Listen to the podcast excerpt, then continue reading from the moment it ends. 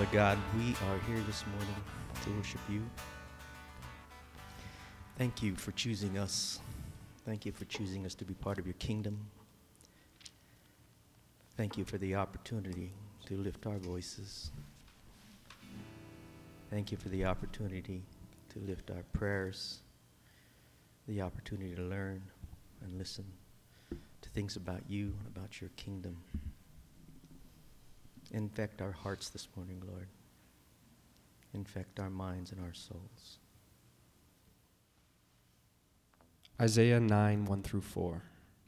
Nevertheless, there will be no more gloom for those who are in distress. In the past, he humbled the land of Zebulun and the land of Naphtali, but in the future, he will honor Galilee and of the Gentiles by the way of the sea along the Jordan. The people walking in darkness have seen a great light. On those living in the land of the shadow of death, a light has dawned. You have enlarged the nation and increased their joy. They rejoice before you as people rejoice at the harvest, as men rejoice when dividing the plunder. For as in the day of Midian's defeat, you have shattered the yoke that burdens them, the bar across their shoulders, the rod of their oppressor.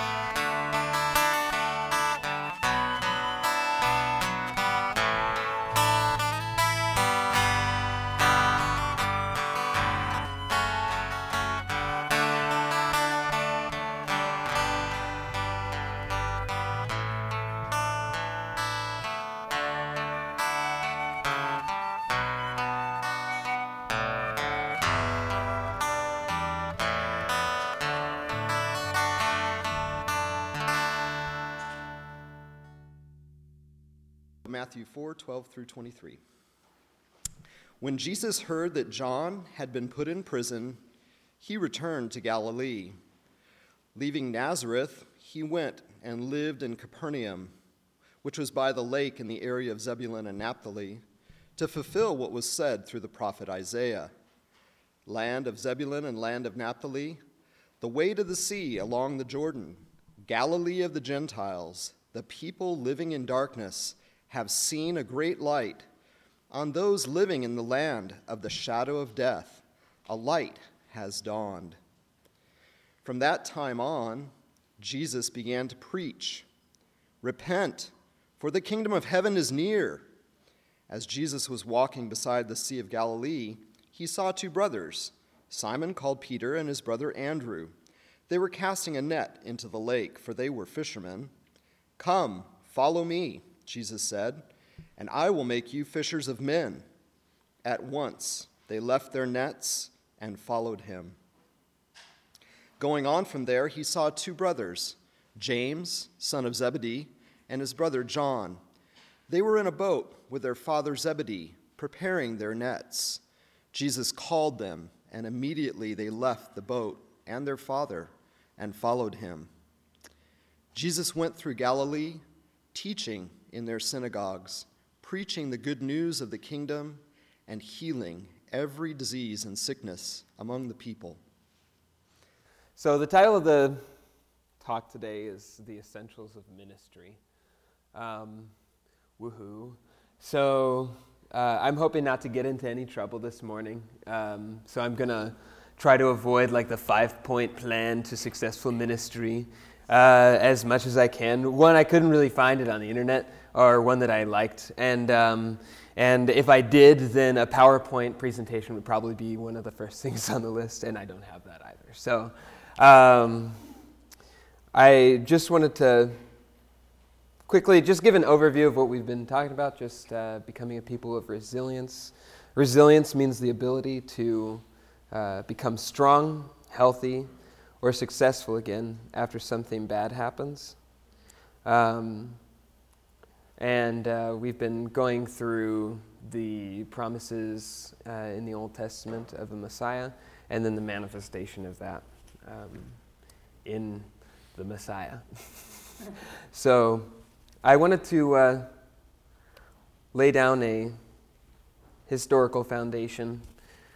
Um, and hopefully, through all this text and jargon and history, we can learn to become people of resilience and learn what that means as well. So, uh, in Isaiah 9, uh, it seems that the prophet is giving some sort of reminder um, to the people of God that they, are, that they were led into the hands of Assyria, uh, that uh, they were once exiled um, out of their own land, deported, treated poorly, and treated as slaves. This, is, this is the first time that that ever happens. Um, the, the reminder that he's giving in specific here. And uh, in the pulpit commentary, Assyria uh, explains pretty well. Assyria overwhelms the northern part of the Holy Land, crushes her, lays her low, and she shall remain a while in gloom and darkness. And uh, so you just kind of get a sense of just this, this small reference that he gives, um, just expanding what that means to the Jewish people. Uh, and, and yet, what he says throughout his entire work, um, life work, is, is that there will be a release from this oppression, that, um, that there will be a son to come, and he will be born into the world, and all will be made right, all will be restored, right? And then uh, at the end of this little passage we have here at verse 4, it says, as in the days of Midian. And again, he makes a small reference again. Um, and this is a story of deliverance where he calls Gideon, God calls Gideon, a man who is the least of his clan, the youngest and the weakest, and uh, his clan is the weakest and the lowest of all the tribes of Israel. And he calls this guy and tells him to take 300 men with sounding trumpets and with lamps and no weapons and go to the Midianite camp and sound your trumpets. They did this, and they defeated over 100,000 Midianite soldiers. Uh, they ran screaming and crying away because of the sounding of the trumpets. I, my theory is that they probably just didn't know how to play the trumpets very well. Um, and I can't imagine 300 trumpets sounding very well, very good, anyways. At the same time, uh, so I'd be running away too.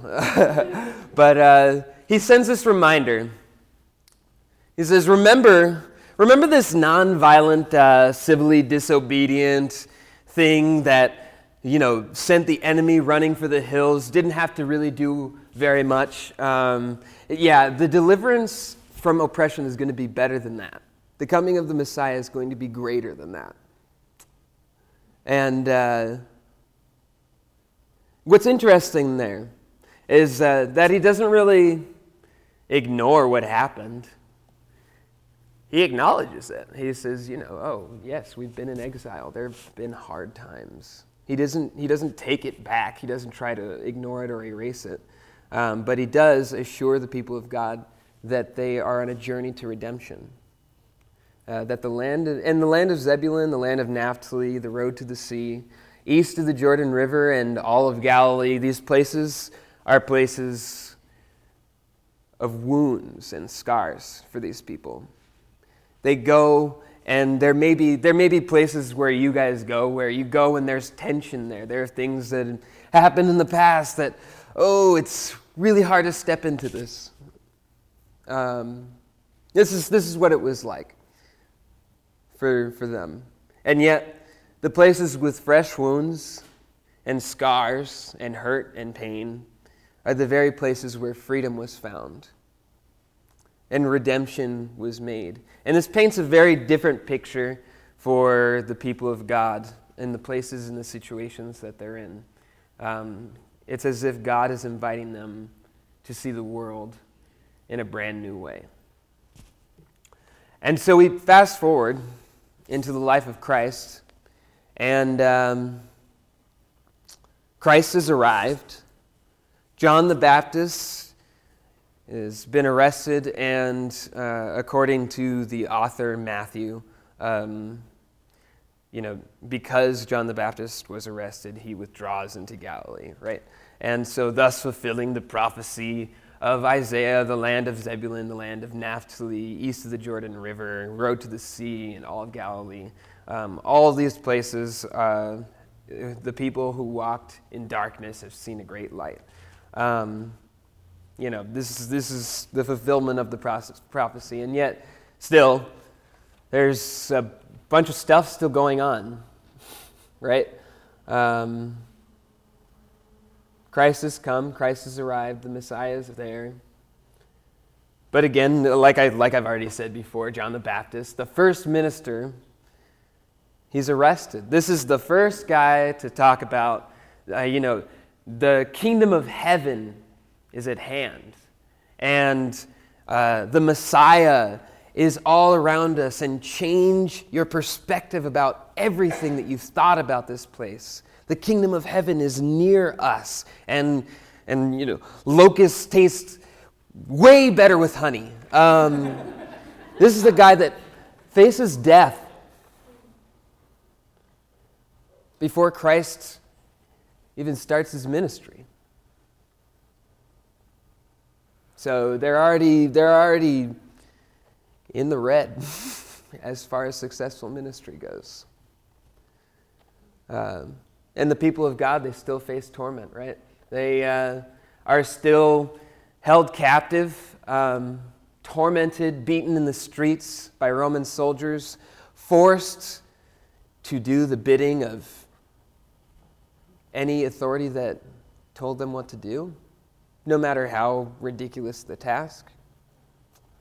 And yet, it is at this time that Jesus begins his ministry. And he says, Change your perspective about everything you've thought about this world. The kingdom of heaven is at hand. Brothers and sisters, Jesus does not, Jesus' words in ministry do not attempt to escape reality here. He's not trying to create a new place. He enters the fresh wounds. He dives right in.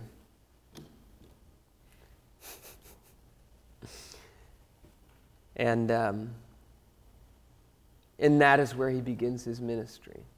That is where life starts. And then Jesus calls his disciples. Uh, after he's after he's you know invited the whole world to view the world in a different way, he calls his disciples, and like a good Jewish rabbi, he he says, "Come, follow me." And this is something that uh, Jewish rabbis would say when they were calling their disciple. Um, this, is, this is rabbinic tradition. Um, the student, who is about teenager, high school age, would come up to the rabbi. He would say, I, you know, I want you to teach me your ways. I want to be your student. Um, and then the rabbi would begin to test him. And if he thought that the student was the best of the best, he would say, Come, follow me. And if they weren't the best of the best, and if they didn't really pass all the tests and stuff, um, he would say, Go and go back home to your family, work on your trade, work on your family trade. You don't got what it takes. Go home. And uh, Jesus walks up to all of the disciples who are, in, who are common workers. So, for some scholars and some historians, it's assumed these, these teenagers have already been sent home by some other rabbi saying, You don't got what it takes. Go learn the family business. And um, Jesus, however, says, Yes, yes, you do. You do have what it takes to be exactly like me. Come along and let me teach you the ways in which you are to live. And um, they made plenty of mistakes along the way, and they probably agitated Jesus a lot. And um, Jesus probably agitated them too, I'm sure.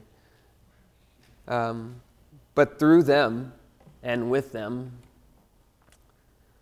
great things happen, beautiful things. The poor are dignified, sicknesses and diseases are cured, and the spread of the good news all over the world. These, these, this, you know, group of people who didn't make the cut the first time, who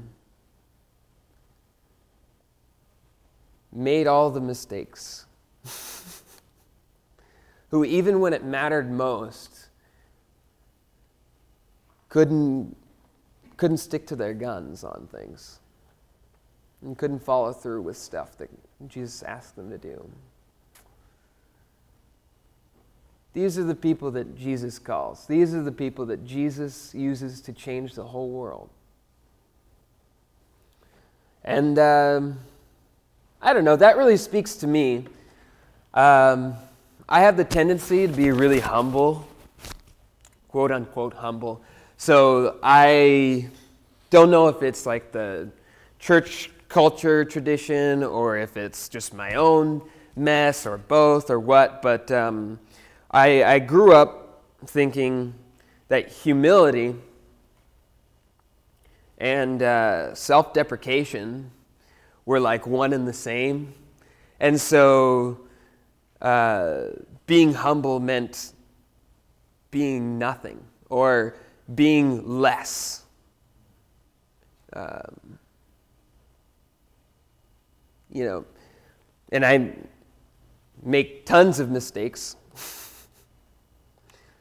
um, and am super hard on myself and pressure myself to be whatever. but um, I don't know. Uh, there's this there's this one one story, uh, which most of you know. You know me already, most of you, and uh, I make a lot of mistakes, and um, I don't answer phone calls or texts or emails, and I sometimes don't follow through with things very well. And, uh, you know, sometimes I'm late to every single meeting, 100% of the time. and one time, one time, Jeff asked me, actually, you know what? It was Gary. Where's Gary? He was around here somewhere. There he is.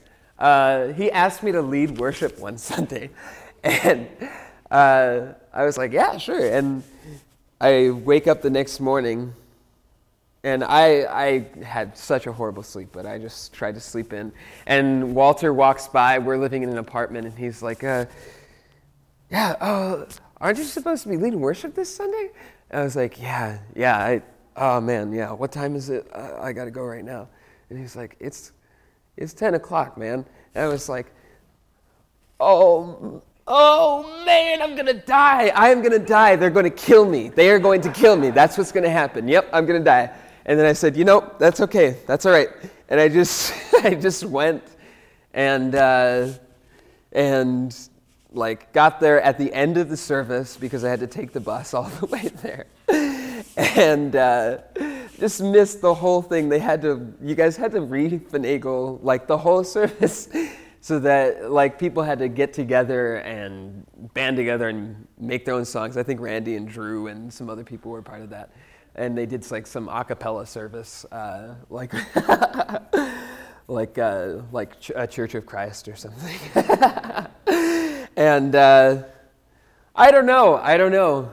That that one instance, I was I was feeling like yeah, you know, it's not a big deal, but you know, there are a lot of times in which I equate humility with, God, I'm so stupid. Why did I do that? It's it's like it's like I don't even take God's words seriously. It's like I don't take his salvation seriously. I just mess up all the time. I'm never going to be good enough to actually do anything great. And I'm kind of paraphrasing here, but you get what I'm saying. And yet, um, God says, Jesus says straight to their faces, and hopefully straight to ours, yeah, you've got what it takes. You can be like me.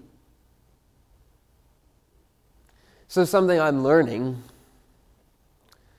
is uh, just learning how to function in the midst of my failures and, um, and not try to make everything so pretty all the time. It, it doesn't work out, anyways, but it, uh, it brings a lot of ease to my mind. I don't know if it could for you guys too.